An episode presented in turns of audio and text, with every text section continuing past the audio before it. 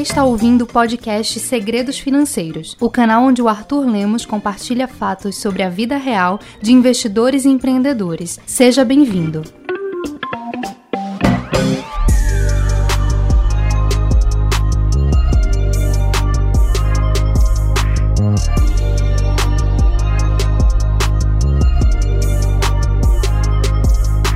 Seja muito bem-vindo e muito bem-vinda a mais uma edição do podcast Segredos Financeiros.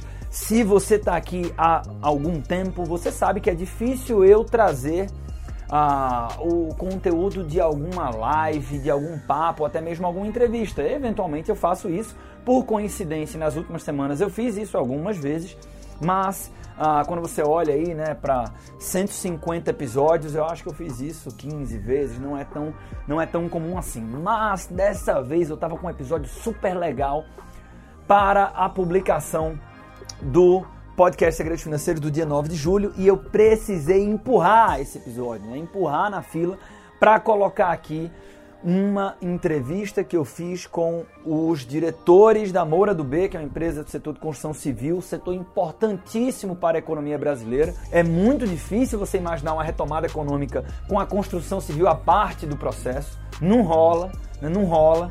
É, então, porra, é uma visão de dois caras de mercado de um setor que é importante para uma eventual retomada econômica. E nós estamos falando com CEO e com CFO, né? Então são dois caras muito bons tecnicamente, dois executivos de ponta, que falaram de forma muito aberta. E em, ah, em especial, é, eu, eu, entendo que há uma contribuição grande para o investidor individual dessa conversa que eu tive com eles, né? Que por sinal eles me convidaram para fazer essa live, que eu achei muito legal a partir deles esse convite. Uh, que eu falei abertamente, né? A, a Moura do B ela tem um problema no, no IPO dela, ela abriu capital na bolsa em fevereiro de 2020, pouco antes de toda essa confusão da pandemia. E lá, quando né, você olhava para a tese do IPO da Moura do B, ah, o, o investidor individual ele dava um passo para trás, né, porque a empresa tinha um balanço bem prejudicado por conta da dívida, ela estava muito endividada. Ah, e aí eu falei isso abertamente, né? O que poderia ser uma coisa desconfortável para os executivos da companhia, mas eles tiraram isso de letra. Enfim, o papo foi muito enriquecedor. Né?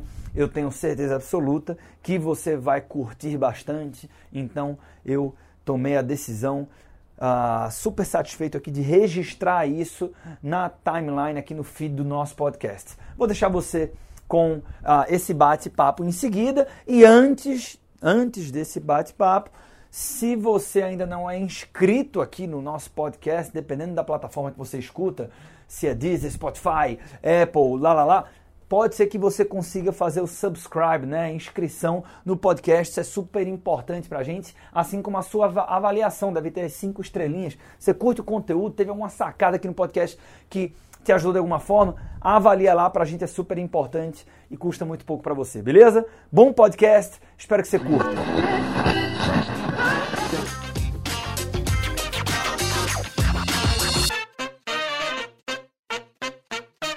Fala, senhores, tudo bom?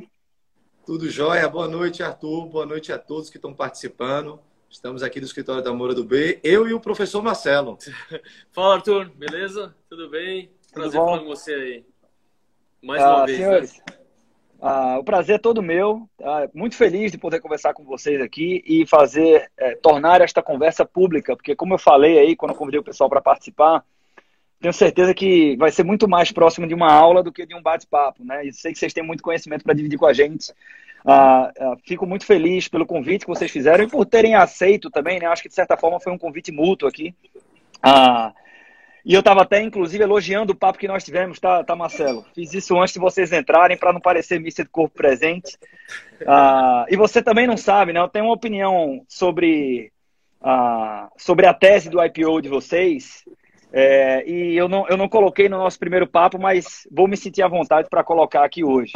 Mas bem, antes da gente, antes da gente, eu tenho algumas perguntas para fazer para vocês. Eu acho que o grande mote aqui é o investidor individual ter acesso a, diretamente por parte de quem toca a empresa Uh, dos bastidores de um IPO, ou seja, qual a tese por trás do IPO, por que abrir capital na bolsa, é, e, e, talvez também um pouco da trajetória que explica a tese, né? Ou seja, é, sempre eu vi muitos analistas fazendo avaliação do IPO da Moura do B, e quando você não entende a, a tese, isso não é só para Moura do B, é para qualquer case, é. você acaba compreendendo com, muitos, com muitas lacunas a tese de investimentos. Então, é, certamente eu vou provocar vocês para entender a trajetória da Moura do B, afinal de contas, a Moura do B, para quem é daqui de Recife, para quem é daqui do Nordeste, é uma empresa extremamente conhecida, mas tem pessoas aqui no Brasil todo e talvez não conheçam a empresa. E além da tese, acho que o grande foco é a gente falar sobre, além da trajetória, o grande foco é a gente falar da tese. Antes de começarmos, boa noite oficialmente para os senhores. É, se quiserem fazer alguma, alguma colocação inicial, fiquem à vontade. Boa noite mais uma vez, Arthur. Agradecer a você pela, pelo convite, parabenizar pelo trabalho você tem feito de educação financeira a todas as pessoas. E uma boa noite também a todos que estão participando ao vivo. Né? Eu e Marcelo falamos aqui diretamente da empresa e a gente tem um orgulho muito grande para contar a história da companhia. Né? São quase 37 anos atuando no mercado imobiliário com muitos projetos que também, com muito orgulho, a gente gosta de dizer que muda a paisagem onde a gente está atuando, onde a gente se insere tentando oferecer para cada um dos nossos clientes, que é o nosso maior patrimônio, uma melhor qualidade de vida, né? uma experiência de moradia num produto diferenciado. É por isso que também com orgulho a gente fala que as pessoas moram no Moura do B. Né? Então, é, tudo isso é sem nenhuma vaidade, mas com muito orgulho, com muito prazer de contar a história dessa empresa que foi fundada por três irmãos há quase 37 anos e a gente está bem enraizado com o DNA dessa história. Maravilha. Obrigado também pela oportunidade. Acho que a gente continuar esse papo, né? Que a gente, a gente teve já uma introdução na semana passada aqui entre nós e, e realmente tem bastante coisa legal para a gente contar de toda de toda a execução dessa transação que, que culminou com a abertura de capital da Amor do Bem. Acho que vai ser bem legal. Beleza. Então, uh, inclusive, acho que é legal os senhores saberem, né? Eu, eu falo de Humor do B agora. Então, Opa! Uh, quem, quem, quem é de Recife é, conhece muito bem a marca, e não só Recife, outras praças também.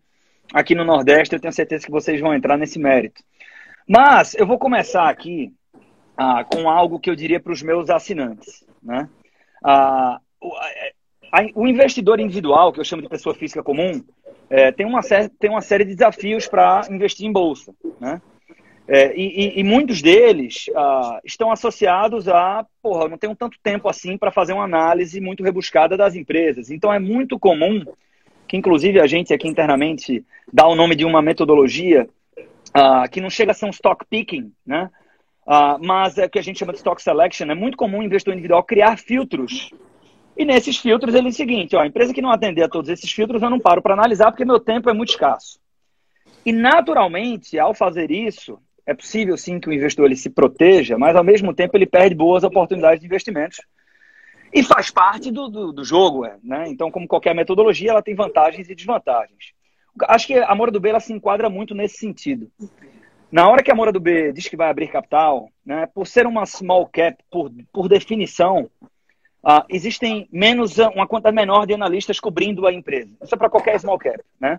E isso nos dá a oportunidade de encontrar assimetrias mais favoráveis, a gente enquanto investidor. Né? Ah, sendo que estamos falando de uma empresa aqui no Nordeste, que também me dá muito orgulho de poder conversar com vocês. E a grande verdade, eu não sei se vocês tiveram essa sensação, né? O Marcelo que rodou muito, né? Você também, Diego, evidentemente. Muitos analistas que talvez não por não morarem aqui, não conheciam a empresa, não conseguiam, por exemplo, julgar a força de marca que a Moro do B tem aqui, né? E aí o que é que acontece? Menos atenção, né, uma vez que o capital é aberto, e mais assimetria. Por que, que eu estou falando tudo isso? Porque eu considero hoje a Moro do B, um, e evidente, isso é uma recomendação de investimento, isso é uma opinião muito pessoal, uh, um grande case de assimetria. Um grande case de assimetria favorável, positiva. E, e na hora que eu, eu, escutei muitas pessoas falando, eu reconheço né, a lógica que a empresa está endividada, então não passa no meu, no, meu, no meu critério, né? E na tese do IPO, tenho certeza que os senhores vão tocar nesse ponto. No entanto, quando você olha para o que aconteceu até a abertura de capital, uh, primeiro que vocês abriram o capital em fevereiro, né? Muito recente. Então, aquele valuation lá, ele foi entregue por profissionais. Né? Você tinha pouco, você não tinha interferência de mercado, né? De varejo. Tava lá, acho que foi precificado 18,50 para 19 reais. Com 19. um valor de mercado, 19 reais, com valor de mercado próximo ali 3 bi. É, e aí, logo depois do, do IPO, vem o coronavírus e toda a pandemia em placa, em cheio. Eu acho que a Moura do B ela sofreu bastante com a desvalorização de mais de 50% né, no, no, no pico ali, passando de 60%, salvo engano. Mas que é algo muito de contexto do meu ponto de vista. Né? Porque ah, como a Moura do B tinha acabado de abrir capital, você não tinha uma base grande de investidores de varejo, tinha muita gente que entrou no IPO, como qualquer IPO, para flipar, não teve para quem vender, e aí teve que, em função do contexto, ah, realizar vendas com uma desvalorização de 50%, de 60%, sendo que ah, isso que eu vou jogar para vocês, para a gente entender a trajetória e depois entrar na tese. Né? Na leitura do Arthur, quando você para para. Assim, indicadores apenas indicam, né? Então, quando, quando a gente olha para a, a competição no mercado onde a Moura do B se posiciona muito forte, que é no Nordeste, que não há, né? então talvez os senhores não coloquem isso, mas é, é do conhecimento de todo mundo que a Lava Jato levou embora os dois principais concorrentes que, que, que existiam. Né? Então, a gente não tem mais a Odebrecht, a gente não tem mais OAS, e isso faz com que a Moura do B ela, ela, ela se torne ainda mais forte na região Nordeste, sobretudo quando a gente olha para o último ciclo da construção civil forte, que grandes competidores de São Paulo tentaram vir para cá, por não ter expertise na região, acabaram fazendo mal os negócios, né? resumindo um pouco aí a história, e aí voltaram para São Paulo, né? porque quebraram a cara aqui, e o, Marcelo muito bem colocou, né? nos follow-ons que aconteceram no ano passado, todo mundo tem uma tese ali muito bem definida que vai ficar em São Paulo. Então a Moura do Bela joga sozinha aqui, para quem é daqui, conhece a empresa, é como o o Diego, falou, né? Assim, se fala muito, eu moro no Moura do B, então tem uma reputação muito boa.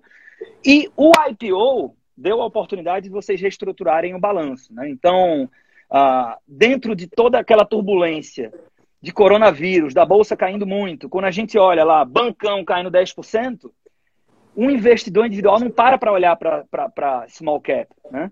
Então, nesse sentido, eu acho que se abre uma oportunidade de assimetria muito grande para a Moura do B. Você vê que há, há, há três meses, né, o, o, investidores institucionais colocaram lá como uma referência de valor de mercado de quase 3 bi, e hoje a gente tem menos de 1 bi de valor de mercado. Ah, me parece exagerado.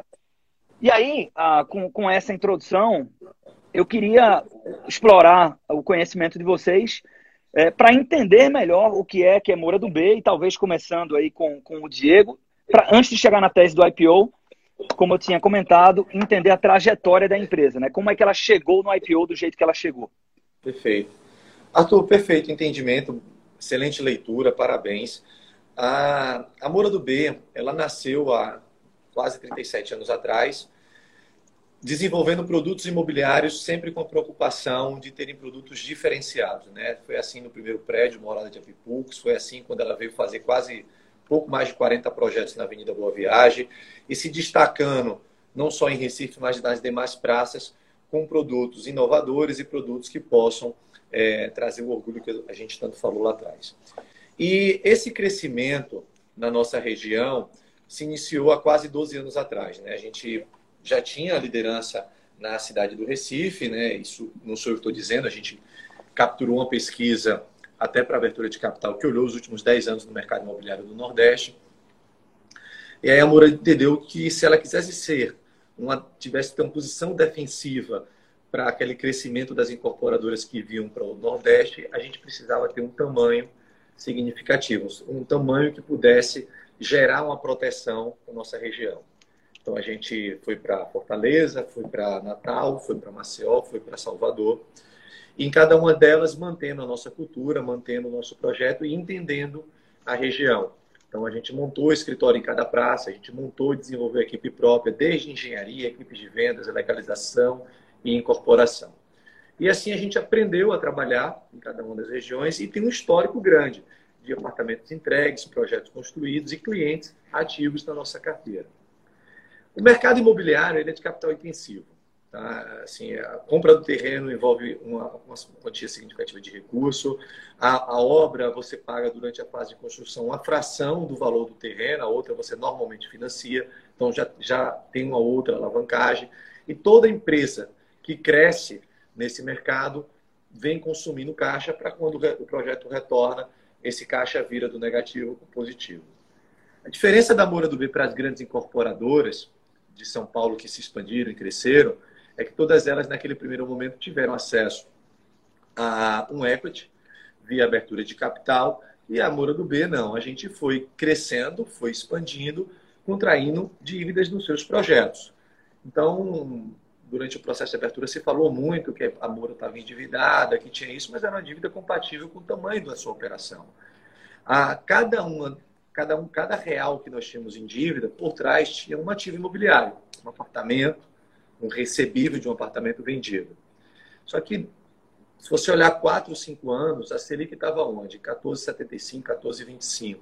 Essa despesa financeira fez a gente pensar o seguinte, por que não abro capital, troco um, um montante significativo dessa dívida, a gente falou até um pouco mais de 90%, e aí, em vez de carregar o custo dessa dívida, eu transformo isso em valor acionista fazia mais sentido. A lógica da gente era a expansão da gente já está consolidada, a gente já possui a liderança do médio alto padrão no Nordeste, a gente já é um player importante, já tem um land bank significativo, então eu não estou pegando dinheiro para expandir como outras incorporadoras fizeram no passado ou até aquelas que fizeram é, simultaneamente conosco durante a abertura. A nossa tese de expansão, de acertar mercado, acertar produto, já estava testada. O que a gente precisava agora é fazer um reenquadramento da estrutura de capital da empresa. O mercado gostou dessa tese, deu certo, a gente foi ali no meio do range da faixa que a gente tinha, era 17 a 21 reais, e a gente acessou a, o, o, novo mercado, né? o mercado de ações, com investidores internacionais investidores nacionais. A isso agora a gente tem inúmeros projetos desonerados, cujo fluxo de caixa da companhia, quando você olha, é sempre positivo, né? porque eu não tenho mais credor para pagar, ou muito pouco do que já foi no passado, e a gente não quer expandir para nenhuma praça além daquela que a gente atua, nem criar um tipo de produto diferente, Minha Casa Minha Vida, ou outra cidade, mesmo no Nordeste. Que a gente quer solidificar ainda mais, onde a gente tem liderança, fazendo o nosso produto que esteja compatível com a realidade do momento. Como a gente não carrega mais essa despesa financeira, a gente entende que vai trazer mais resultado a cada um dos acionistas da empresa. Veio o coronavírus, você colocou bem a questão do conhecimento ou desconhecimento da nossa região. A gente é a primeira incorporadora do Norte Nordeste listada. Né? São pouquíssimas as incorporadoras fora do eixo ali de São Paulo que são listadas na Bolsa.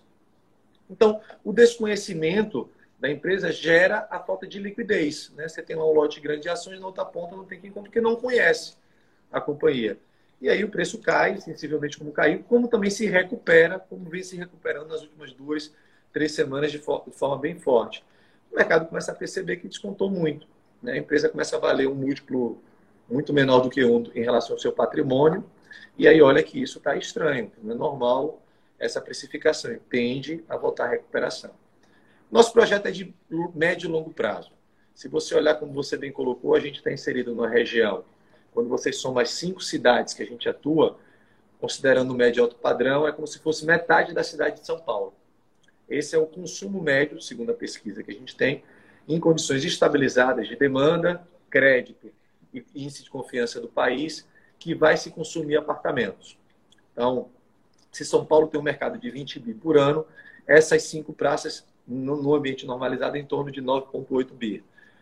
Se você olhar para São Paulo, a quantidade de competidores que a gente tem hoje no Nordeste é bem menor do que as empresas enfrentam lá. A demanda ela só está aumentando, né? Ela reprimiu nos últimos anos e agora no coronavírus reprimiu mais ainda. O crédito imobiliário só vive caindo. A gente nunca viu a taxa hoje que é ofertada pelos bancos.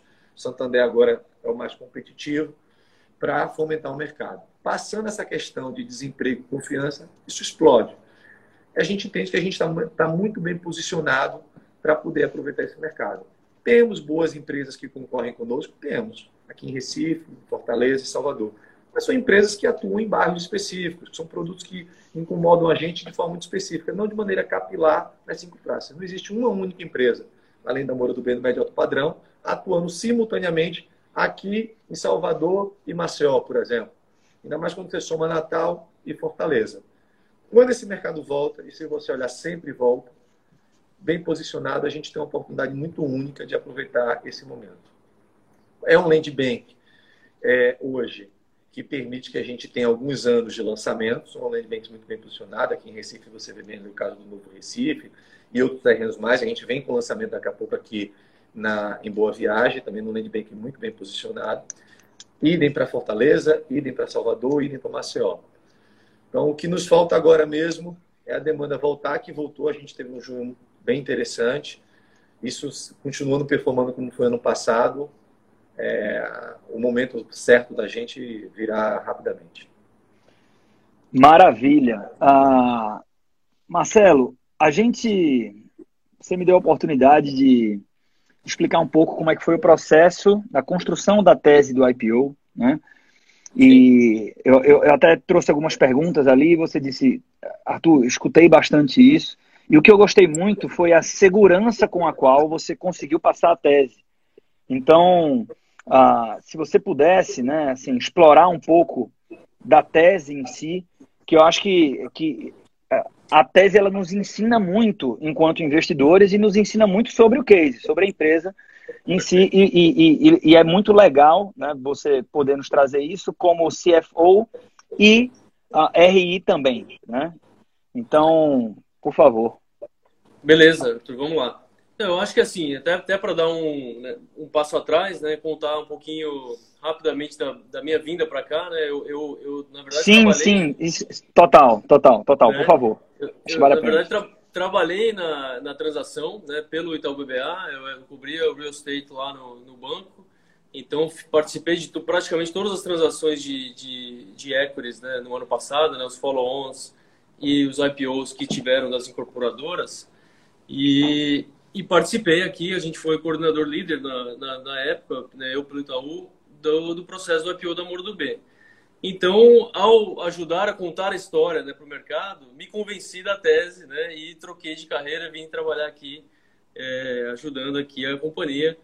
É, mas assim, então é o seguinte, a, a do B, de, de, tudo isso que o Diego contou, do seu histórico, né, seu posicionamento, ela vinha ela passou por um momento, né, nos anos anteriores aqui, o IPO, de aumento da alavancagem, né, de uma estrutura de capital né, mais, muito mais é, desequilibrada para o lado da dívida, né, muito por conta da expansão que fez no início da década de 2010, né, e das, da onda de é, aumento das taxas de juros, aumento dos distratos que ocorreram ao longo dos anos ali de 2013 em diante.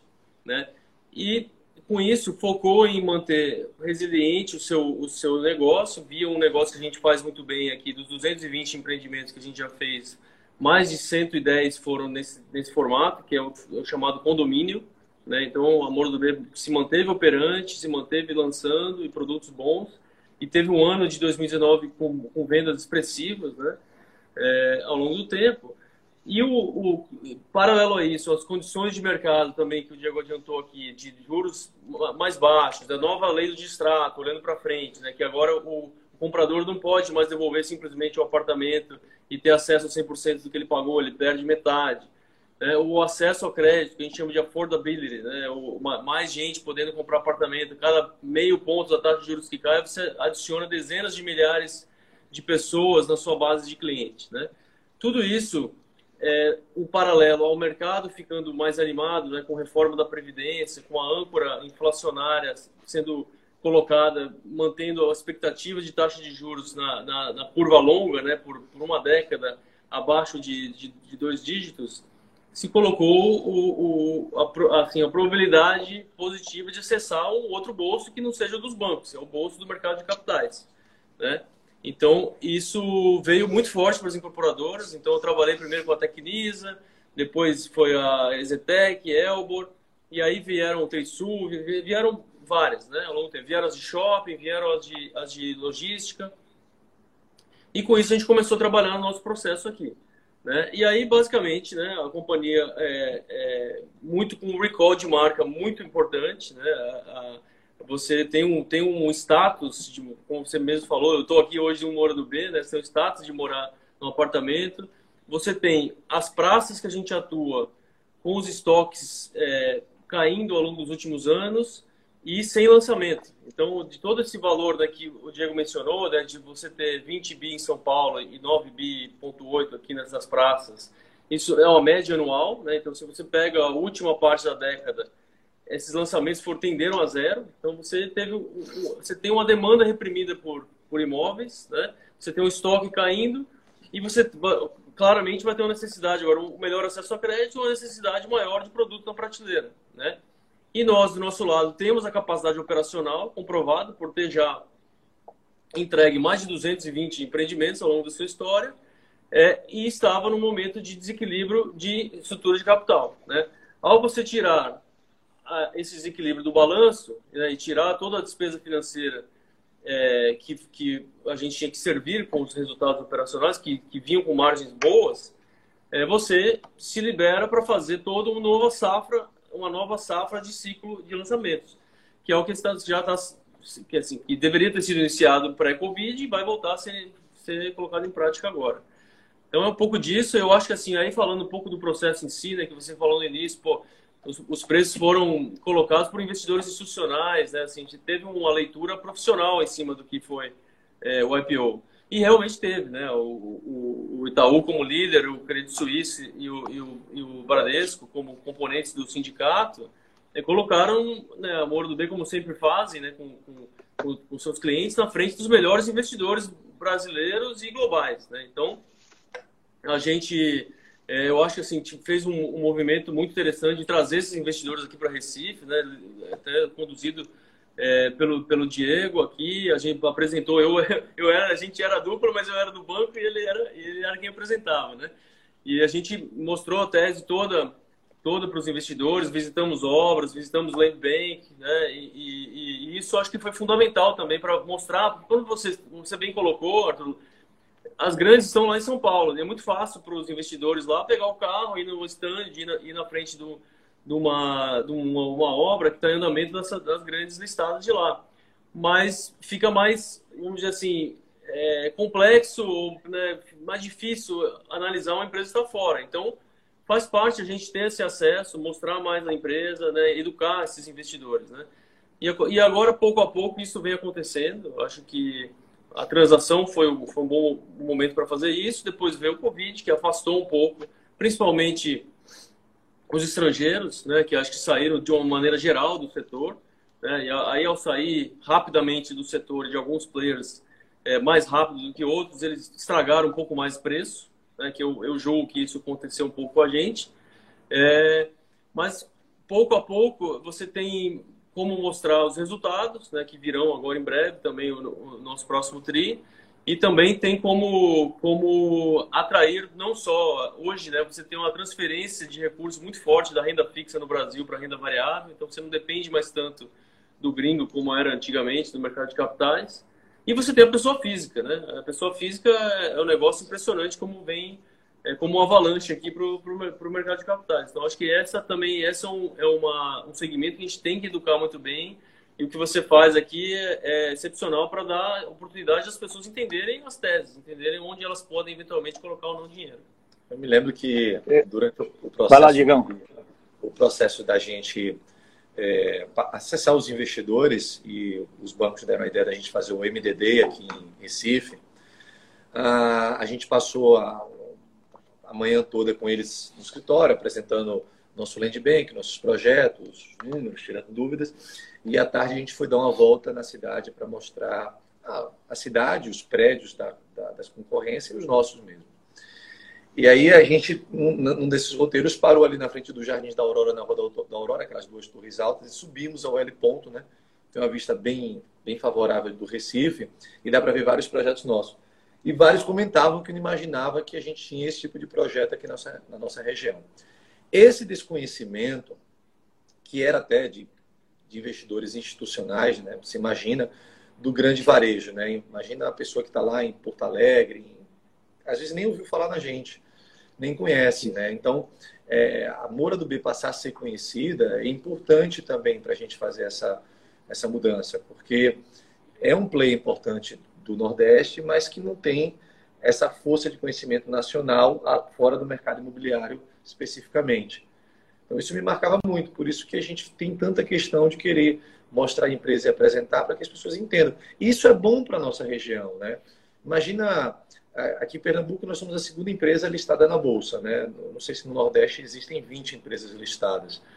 Quando você vê uma empresa como a nossa abrindo capital, várias outras também começam a entender que isso não está tão distante, está muito próximo de acontecer. E a pujança que isso gera na economia como um todo é deslocamento de capital, como o Marcelo botou, internacional para o Nordeste, para investir, gerar emprego, gerar tributação e crescer e enriquecer a nossa região.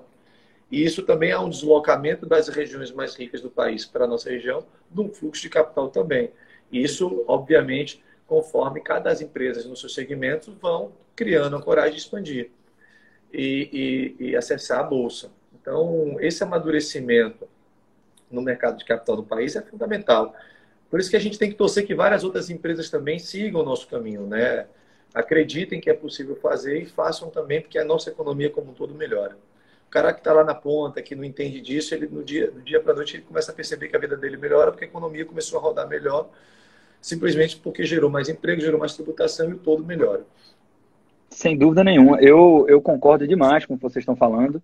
E acho que o próprio investidor individual ele sofre né, pela falta de cobertura de outras regiões.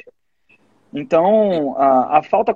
E você deu o exemplo, o exemplo de Porto Alegre, né? Eu lembro que recentemente, em um treinamento nosso, eu usei por acaso o exemplo da Graziotin, que é uma empresa varejista, uh, lá de Porto Alegre, uma baita empresa, mas só que as pessoas eh, não pareciam não se interessar pelo case por não conhecer a empresa. Então, uh, é, sem dúvida, né, acho que esse, esse é um processo que ele é um grande ganha-ganha.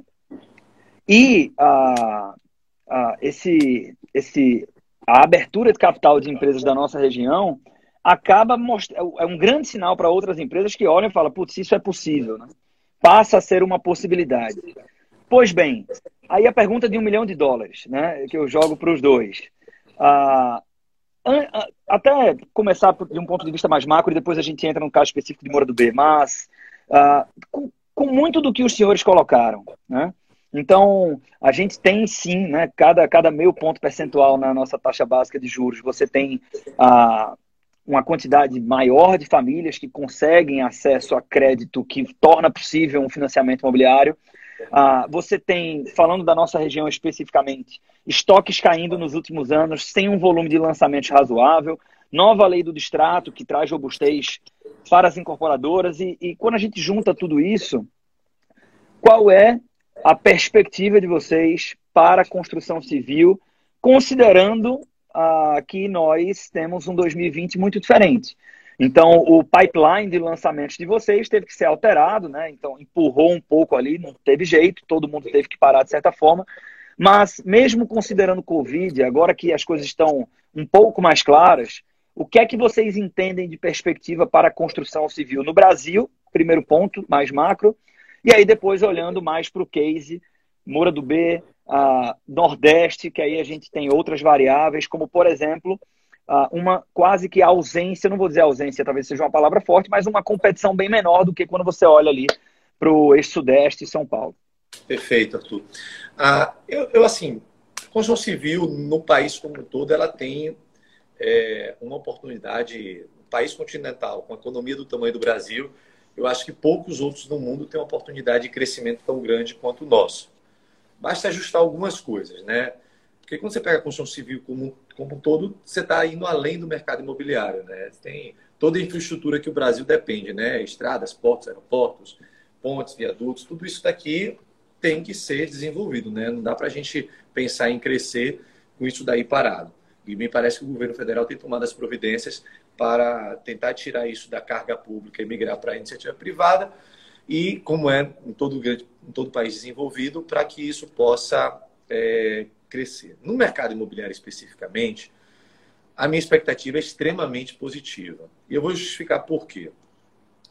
Qual país do mundo hoje combina crédito barato para o mercado imobiliário com recurso, né, todas as fontes de recursos que geram crédito imobiliário aumentaram nos últimos tempos, né? Então assim, e com a taxa de juros que nós nunca tivemos, como eu disse anteriormente, tão baixo que está uma segurança jurídica muito grande. Né? Os instrumentos, depois que constituíram a alienação fiduciária, o credor tem a capacidade de retomar o imóvel de forma muito simples, rápida e prática.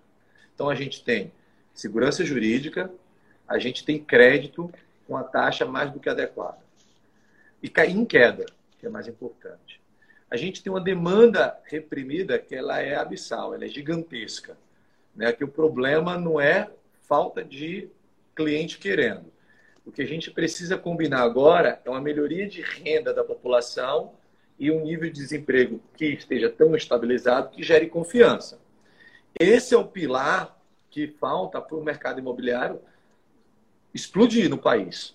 Né? Você vê que a MRV acabou de soltar uma prévia operacional de vendas, ela no segundo TRI foi recorde de vendas. Né? Com pandemia, com tudo, porque ela atua num segmento que é quase uma demanda, é um exagero que eu vou falar, uma demanda infinita.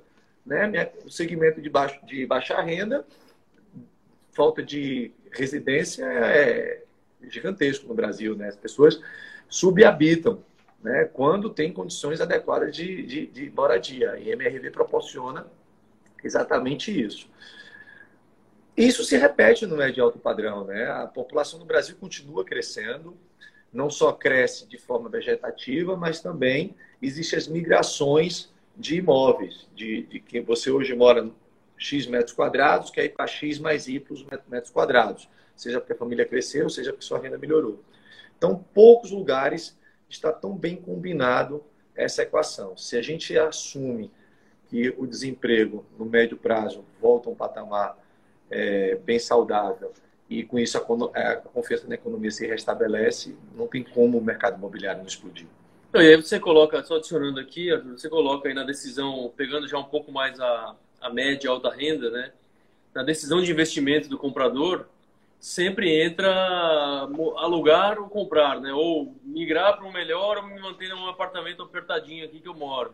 É, hoje, é, acabou aquela arbitragem que o cara tinha de aplicar no CDI, né, ficar o público rentista, né, é, ter, ter os juros garantidos e, e, e não enfrentar né, uma, uma decisão de compra. Então, está muito mais fácil hoje para o cliente que, com mais renda ou com mais, ou que seja um, alguém com, no topo da pirâmide, da média para cima, fazer a decisão de comprar um imóvel, porque assim as, as, as oportunidades de investimento estão mais limitadas sem risco e o imóvel é, é, é, é um negócio de muito menos risco do que você é, sair para um, negócio de renda variável. Então assim, ou você pega um, CD, um CDI né, de 2 pontos alguma coisa, ou você vai ter que assumir risco, né? Ou você vai para ativo real, né, que é o imóvel, é ouro, é dólar, é algo nesse sentido. Então também tem esse lado aqui, esse viés de, de investimento. E, e a, o investimento não só como um segundo imóvel, mas como seu próprio imóvel. Né? Às vezes a pessoa de, decidiu, né, por, por convicção, que não era hora de ter o seu imóvel porque a, a arbitragem fazia sentido. Não faz mais. E não vai fazer por um bom tempo. É, e na verdade esse movimento de taxa de juros, que também acaba pressionando muito o fluxo migratório de renda fixa para renda variável, e a gente está vendo isso pela quantidade de novas pessoas físicas na Bolsa, mês a mês, mesmo dentro de pandemia, ele, ele favorece esse processo, esse novo processo decisório, ou seja, a ausência da possibilidade da arbitragem, Marcelo, como você falou, do meu ponto de vista, nas duas pontas. Né?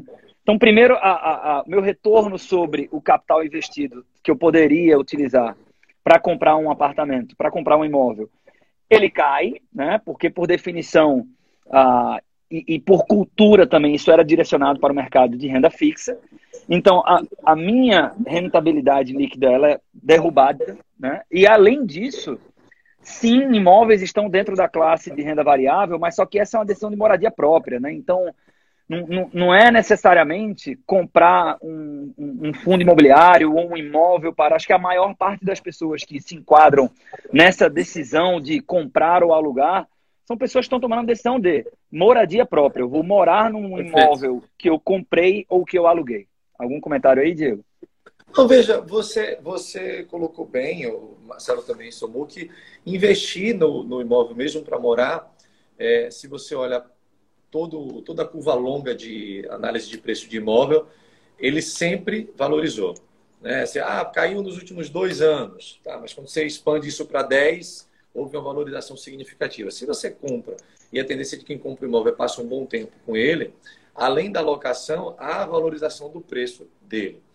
Soma-se a isso que agora, além do, do próprio alocação, que antes, muitas vezes as pessoas comparavam é, o valor do aluguel versus o valor do ativo, e muitas vezes falava no residencial 0,5%, 0,6%, hoje passa a ser uma, um rendimento né, de muita atratividade quando você compara ao valor da renda fixa. E fora que com detalhe que ele traz uma segurança muito grande, né? O, o imóvel nunca vai a zero, ele sempre tem um valor muito próximo do, do, da órbita do que o valor que você comprou. Então, é, é um momento muito oportuno também para o investidor.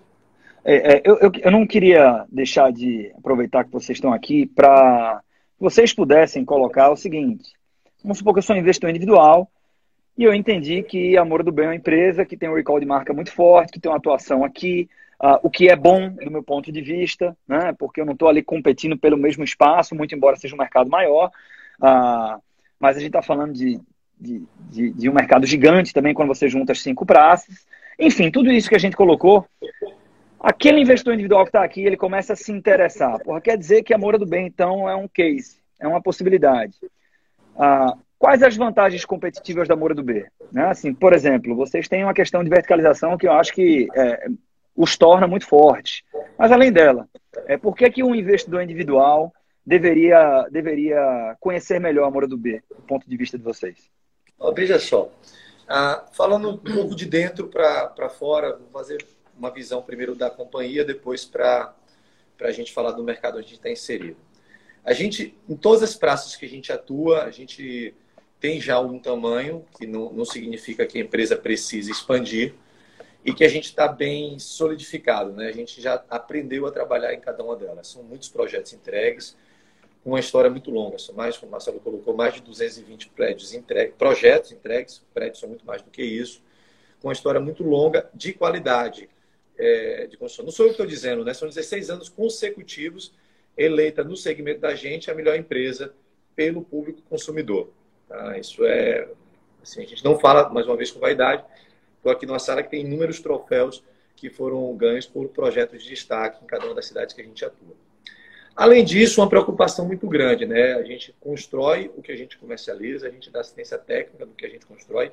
Então, toda a cadeia de prospecção do terreno, legalização, comercialização, construção e entrega, a Moura do B tem domínio completo. Não é terceirizado, é desenvolvimento interno com um histórico de profissionais há muito tempo dentro de casa, com muita experiência no mercado imobiliário e principalmente na região que ela atua.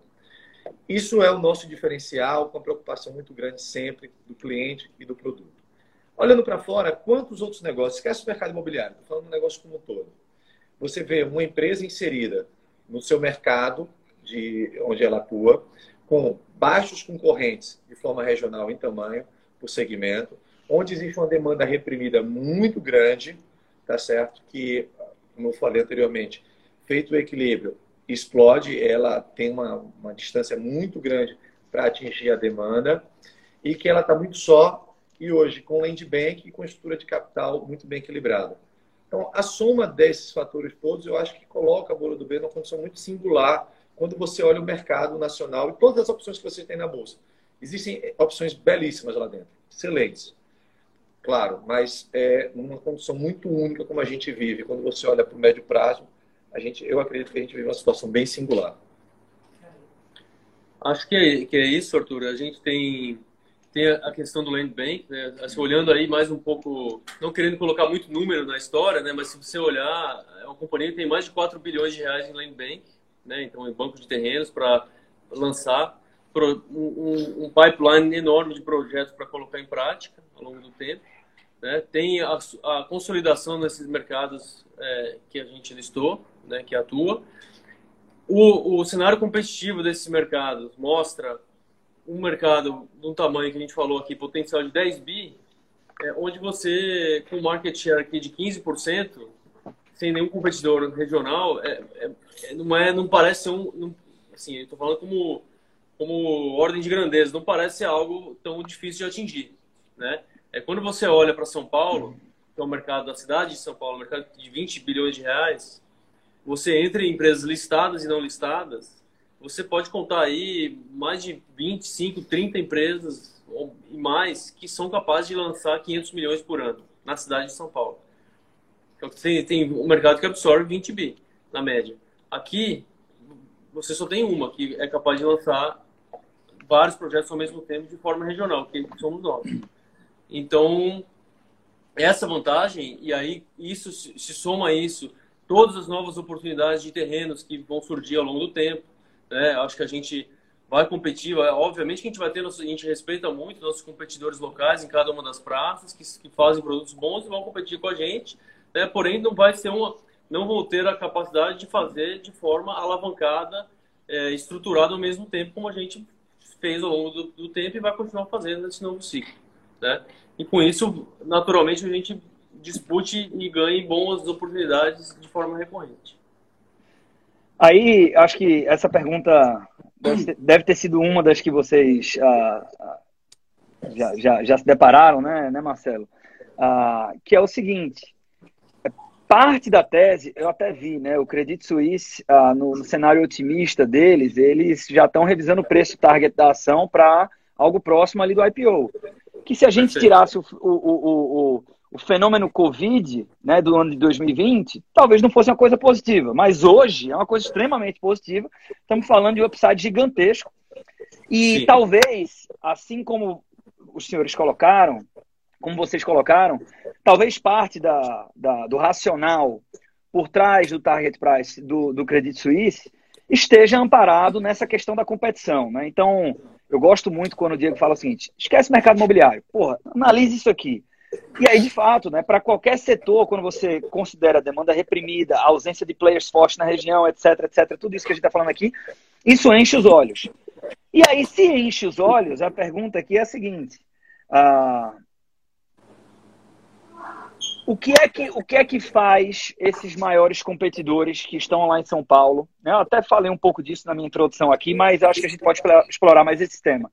O que é que faz eles continuarem lá e não não ah, mudar um pouco ah, a, a estratégia apresentada, talvez até mesmo no follow-on? Mas por que é que esses caras não vêm para cá? Vamos lá, eu acho que é uma ótima pergunta. E, e, e eu, tô, eu tô provocando isso, Marcelo, porque eu imagino que aquele investidor que está falando, porra, vou estudar a Moura do B, ele deve estar tá se perguntando isso também.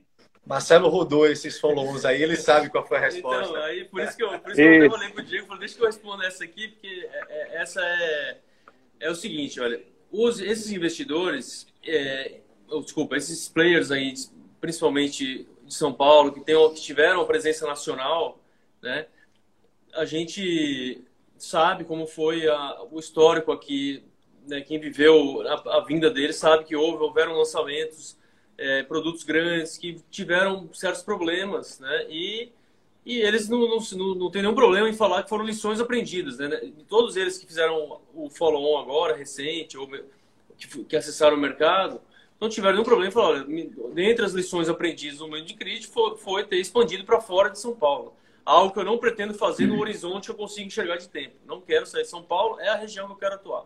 Porque eu quis crescer maior do que é, o limite dos meus olhos, né, e fazer parcerias onde eu não conheço a região, não conheço a cultura, não conheço o parceiro local, não sou, não sou construtor integrado lá, tenho que fazer parceria, incorporar para outros. Não quero mais isso, quero fazer localmente. É onde eu, eu conheço meu, minha sub-região aqui dentro da cidade ou estado, etc. Então, assim, a gente tem uma convicção muito grande que, pelo menos no médio prazo, num horizonte de alguns anos, é, a gente não vê esse, esse player voltando. Tá? É, o que, que faria ele voltar? Ele realmente achar que, novamente, é a oportunidade perfeita para ele pegar esse buraco de, de competição que eu falei no início, né, da gente de tomar um market share, porém ele vai ter que fazer realmente até do, do, do ponto que ele começa a pensar em fazer, se estruturar, né, realmente voltar de novo a mapear onde ele pode ter, criar land bank, aprovar projetos, são alguns anos que a gente tem aí de, de liderança para operar. E ainda assim, não se tem a, acho que a, a, mínima convicção que isso vai acontecer de forma em que ele entrega um produto que a cultura local de cada região, como quem é daqui entende, vai ser efetivo na, na nessa oferta. É, e além disso, eu a gente precisa lembrar que, uma vez que eu me posiciono né, com uma tese dizendo, olha, eu estou captando recursos para fazer isso, isso e isso, ir de encontro com essa tese, é. uh, precisa de uma boa, de uma bela fundamentação, né, Marcelo? Com certeza. Ah, hoje, se uma incorporadora boa de São Paulo, estruturada, que a ação está valendo bem, abrir, disser que vai expandir para o norte ou para o nordeste, é. vai dar problema. Para ela, no, pelo menos no curto prazo, né? É. Por uma questão de um passado muito recente de frustração que houve em diversas é, incorporadoras iguais a essas. Mas olha, Arthur, deixa eu falar uma coisa para você. É, honestamente, isso não é uma coisa que me preocupa tanto. É, a concorrência em si deles. É mais a bagunça que isso pode acontecer no mercado. Né? A gente, volto a dizer, não sou eu, né? A, a gente contratou na época uma, uma, empresa grande de pesquisa chamada Urban System. A gente trabalha com alguns institutos de pesquisa. E ela disse que o tamanho da, da, do médio alto padrão dessas praças era o número que eu te dei. Se a gente olha 20% de share disso, já é um BI 800, já é um tamanho bem significativo de incorporadora. 30%, olha lá, também é muita coisa. E não é essa a nossa pretensão, tá? Pela falta de competidores, se você olhar o mercado imobiliário do Nordeste há 10 anos atrás, além da Moura do B, vem várias outras incorporadoras de um tamanho bem significativo. Você mesmo citou o nome de algumas delas, eu podia citar mais umas 5 ou 6 fora aquelas que de São Paulo que atuavam aqui, que voltaram para a região. Isso não tirou a liderança da Moura do Bem em várias praças que ela atua. Tá? Em algum momento até ajudou a melhorar mais a régua da Moura do B, subindo o mercado. A gente não tem medo da competição, tá? A gente só acha que ela não vai vir amanhã. Demora para uhum. a se estruturar, comprar terreno, legalizar, aprovar. O que a gente está focado é ter liderança em bons produtos com boa rentabilidade, que gera relação ganha-ganha para a gente e para o nosso cliente. Esse, no final do dia, é o grande foco da empresa. Muito bom. E aí, com foco na operação, estamos é, caminhando aqui. Infelizmente, o Instagram, com uma hora, ele nos expulsa. Mas tem uma pergunta que, como investidor também, eu, eu acho que a gente não pode deixar de fazê-la ao vivo, né? É, que passa pela cabeça do investidor. Ou seja, quando eu olho lá para o IPO em fevereiro, havia né? E é engraçado que eu vejo muito analista colocando assim, ah, não, mas o pipeline de lançamentos é agressivo. Diz, porra, mas vai ser o quê? Vai ser conservador? Porra, é agressivo, né? Então ninguém entra na bolsa para ser conservador. Lógico. Sendo que tem sim a preocupação de o que é que acontece com esse pipeline, com o pipeline de lançamentos, já que a gente tem uma pandemia e, e, e, e talvez isso possa mexer estruturalmente ou não. Né? Então, até imagino a resposta de vocês, mas ao vivo a gente precisa trocar essa ideia aqui. O que é que vocês entendem de impacto né, no fluxo de lançamentos da companhia em função de tudo que aconteceu nos últimos meses? Tudo que tudo que está acontecendo hoje passa. Né? Essa é uma certeza que a gente tem, que as crises passam, os momentos passam. A crise aqui ela é econômica é provocada por um problema de saúde. E que a gente vê aí, não foi só no mercado imobiliário, né? no mercado em geral, junho foi um mês muito bom quando comparado com qualquer outro junho e, quanto, e mais ainda quando você compara com março, abril e maio desse ano. Ah, a gente atrasou em alguns meses a nossa tese. Tá? Ela não muda.